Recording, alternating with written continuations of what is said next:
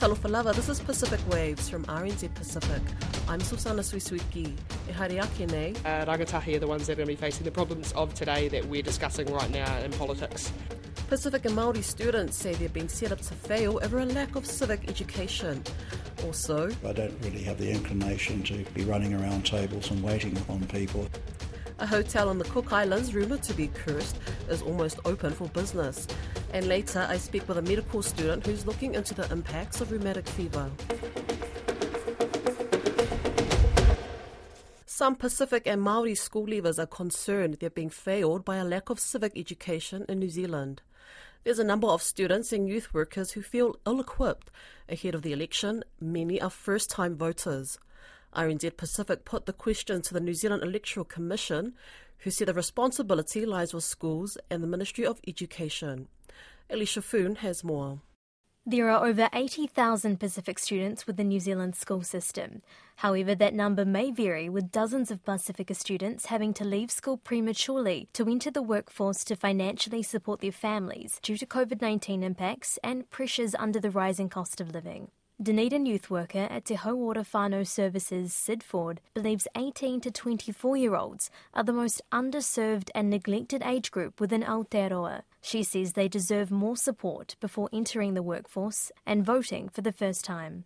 I think we'd have to address the education around civics and the lack thereof education around civics in the schooling system. I don't think there's any one particular course in schools. I certainly can't remember it from my time at school. So I think it would start with using spaces like Generation Vote, who are non for profits, it's set up by students most often, um, who are keen to get in there and educate schools, educate teachers on that space, but it also takes the weight off teachers because they do enough.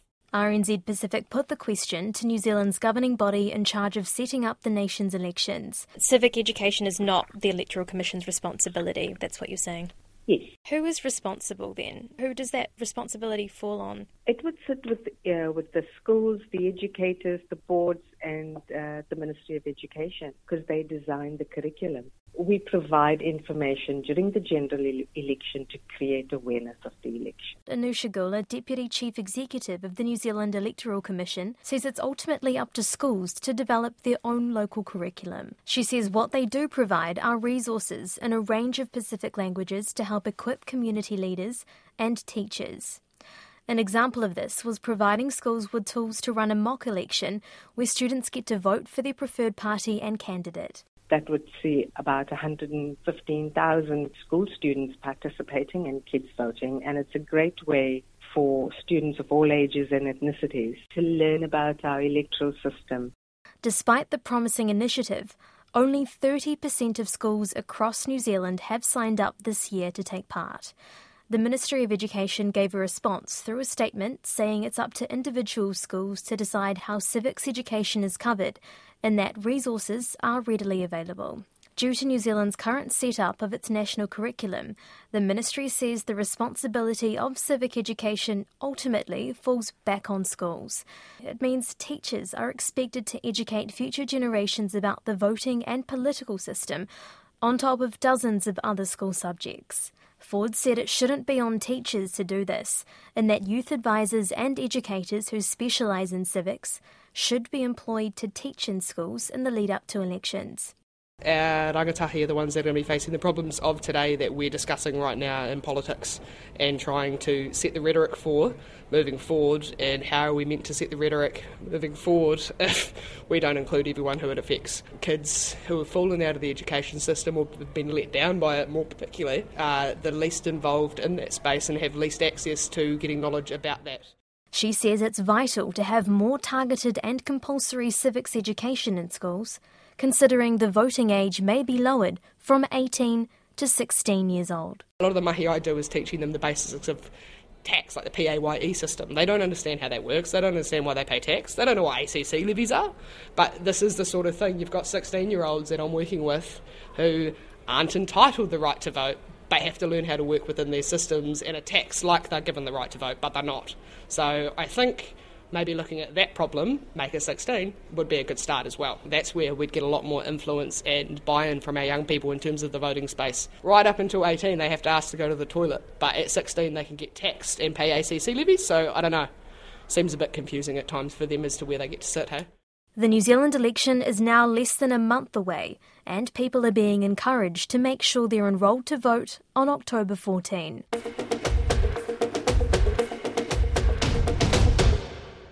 A major political party within the pro independence FLNKS grouping in New Caledonia has backtracked on its initial acknowledgement of a draft document proposed by Paris for determining the future status of the French territory. The decision by the Caledonian Union, or UC, to reserve judgment later this year is yet another spanner in the works for France, which has been trying to forge a new path for New Caledonia after three consecutive no votes to independence in referenda conducted in 2018, 2020, and 2021. Paris has struggled to get engagement from pro independence parties because Indigenous Kanaks boycotted the third referendum held in 2021 and refused to recognise its outcome. Several pro French politicians have since said UC's latest change of heart only isolated the party within the political spectrum, because other pro independence FLNKS components have recently reassured they will take part in a fresh round of talks with the French minister next month.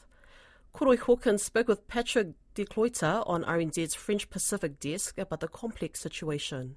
Uh, yes, Koroi, uh, the meeting uh, actually took place uh, earlier this month in Paris and it was uh, significant in the sense that uh, those opposing parties in New Caledonia, those who are pro-independence and those who are pro-French, uh, hadn't been talking to each other or been sitting at the same table for nearly two years.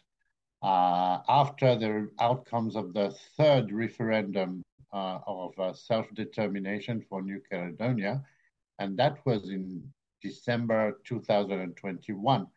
And ever since, it's been very difficult to put all these uh, parties together at the same table at the same time. And that's probably one of the main achievements of that meeting that took place in Paris with France, hosted by France, um, because for the first time they actually accepted to, to speak together and uh, talk uh, in a way uh, in Paris uh, for the first time. So that's one achievement.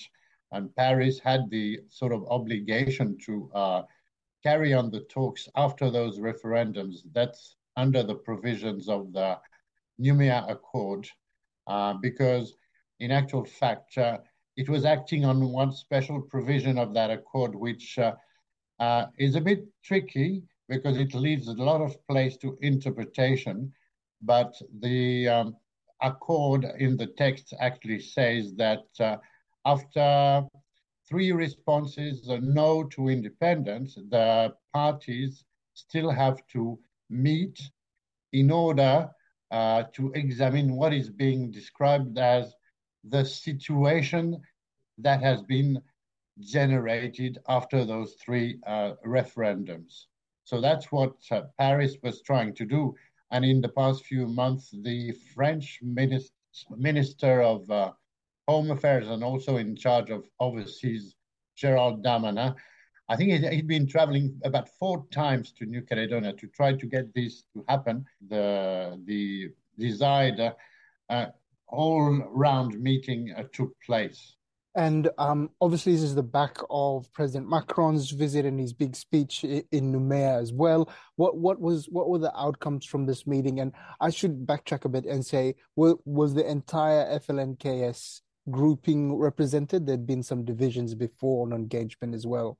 Okay, so apart from getting everyone at the same table, um, what happened during those, I think, four or five days? It took the whole week from Monday to Friday, uh, uh, two weeks ago different sessions. One with uh, the final one was actually with the president, uh, and there was also a meeting with the prime minister, uh, uh Elisabeth Borne. But most of the other meetings were actually with uh, Darmanin.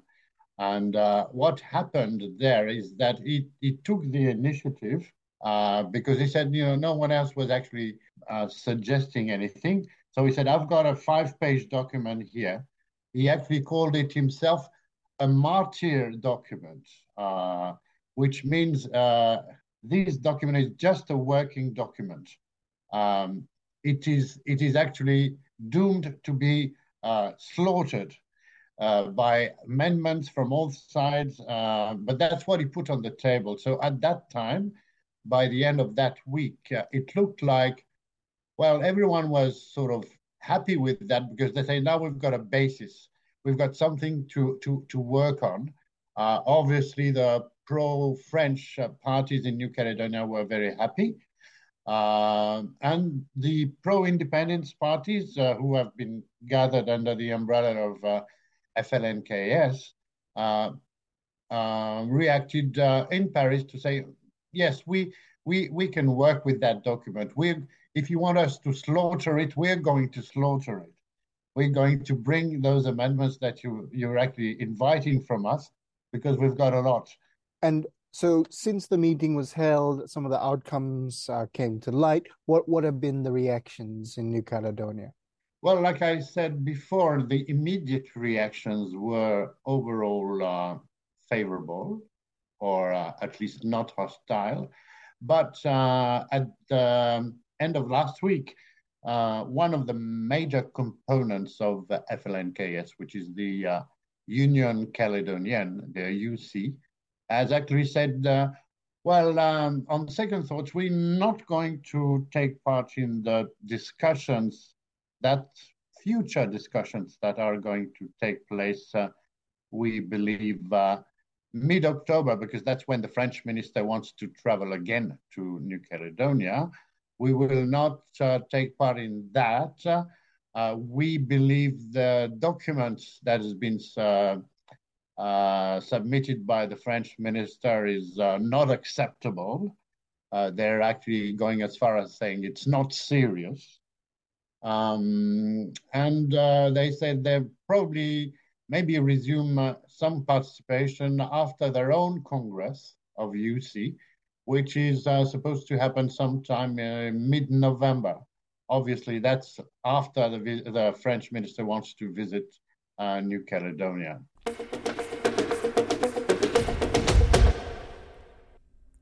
The old abandoned Sheraton Hotel in Rarotonga is being done up and should have its first guests arriving in November.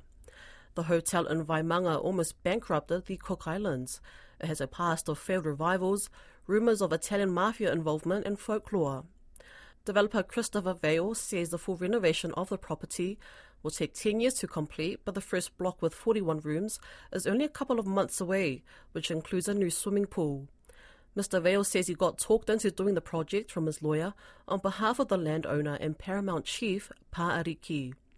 He spoke with Caleb Fotheringham in one of the almost finished units. You said you got approached by the lawyer, and in a fit of madness, you decided to work on this place.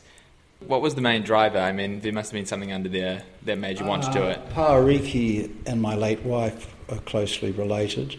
Her lawyer and my lawyer are the same lawyer. He's been her lawyer for 30 odd years. He's been my lawyer for a bit longer than that. And it was something that had to be done. Other people had tried and failed. I had a lot of roading machinery and staff so that we could utilise it. We've put a ring road round because the, the cars eventually, or traffic eventually, will not use the main road, but they'll go around the ring road at the back. And it was something that we should we say, thought that we could do, and someone had to do it. I used to live here, as I told you before, and when you talk to a few locals, they would say it's better to just to tear the whole place down and start from scratch. You obviously don't agree with that.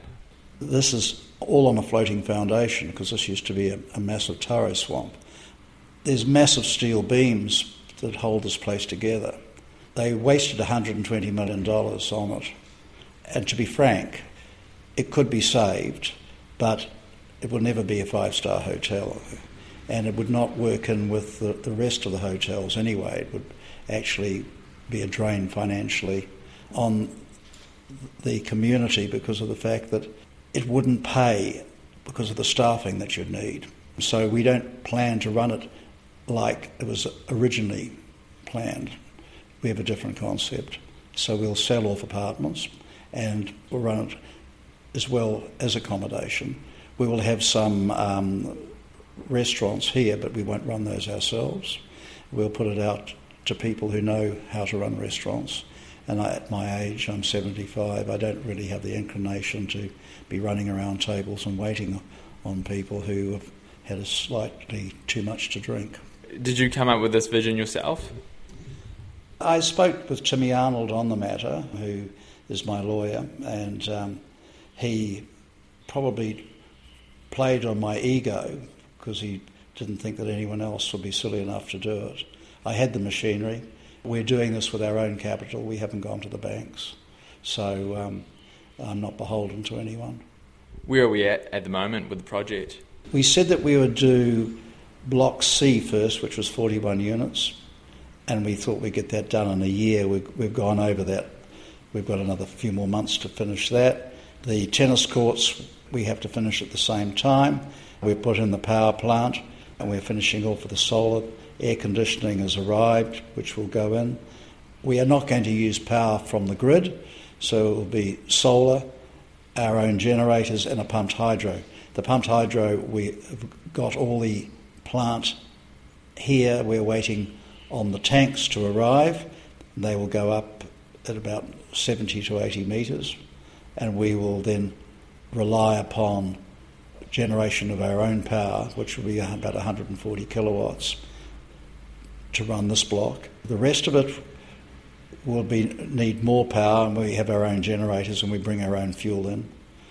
But we will be starting the block A, which is 80, early next year. We have all the materials here for that, bought and paid for, and we will attempt to get that done in a year, where this is probably a year and nine months but it was in very bad condition.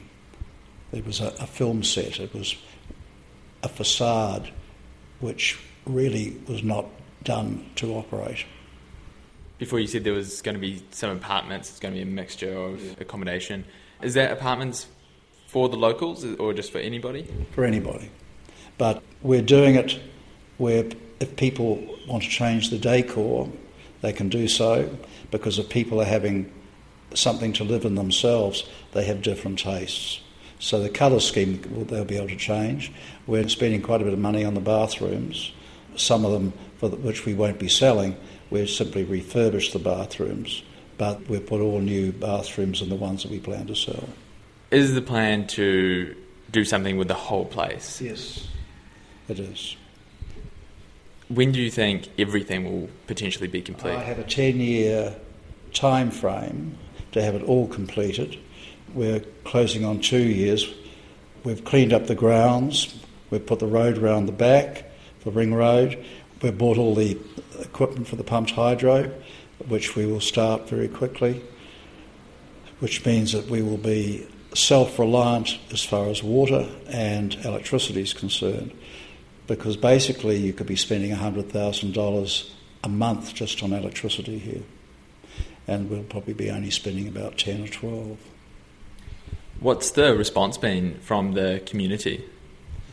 They all were somewhat cynical because there's so many people that have tried before. And that's why we've kept very quiet about it, because proof is in the eating of the pudding. You can talk about baking the cake, but if the baked cake doesn't rise, then you look foolish. So I decided that we would go ahead and do Block C and get the, the power on, get the sewerage on, etc. And then say to people, look, we've gone and done it. A Samoan medical student in Christchurch, New Zealand, has sights on improving the country's healthcare system by researching rheumatic fever and its impacts in the Canterbury region.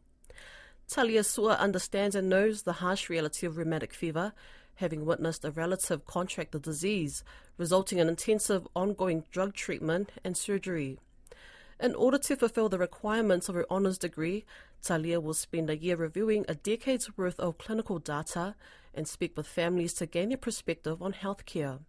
She joins me on Pacific Waves. My Lord Talia, tell us more about your research. Um, so the rheumatic fever project kind of um, it fell into my lap a little bit.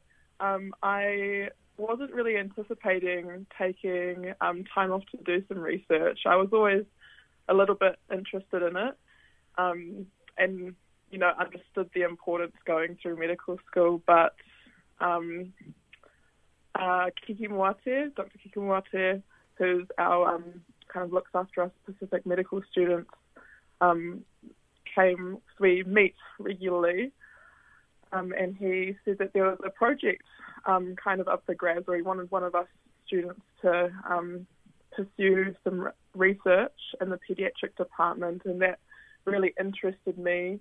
Um, and then I found out later that um, there was a project in rheumatic fever, um, and so um, after talking with my family, um, I, you know, I kind of chose to to take up the opportunity, um, and I thought it was I was just really thankful that uh, like a project that's quite meaningful to me in that my uh, my auntie had rheumatic fever, um, and it's you know something that um, occurs in our Pacific, is quite prevalent in our Pacific community, um, and still a real issue.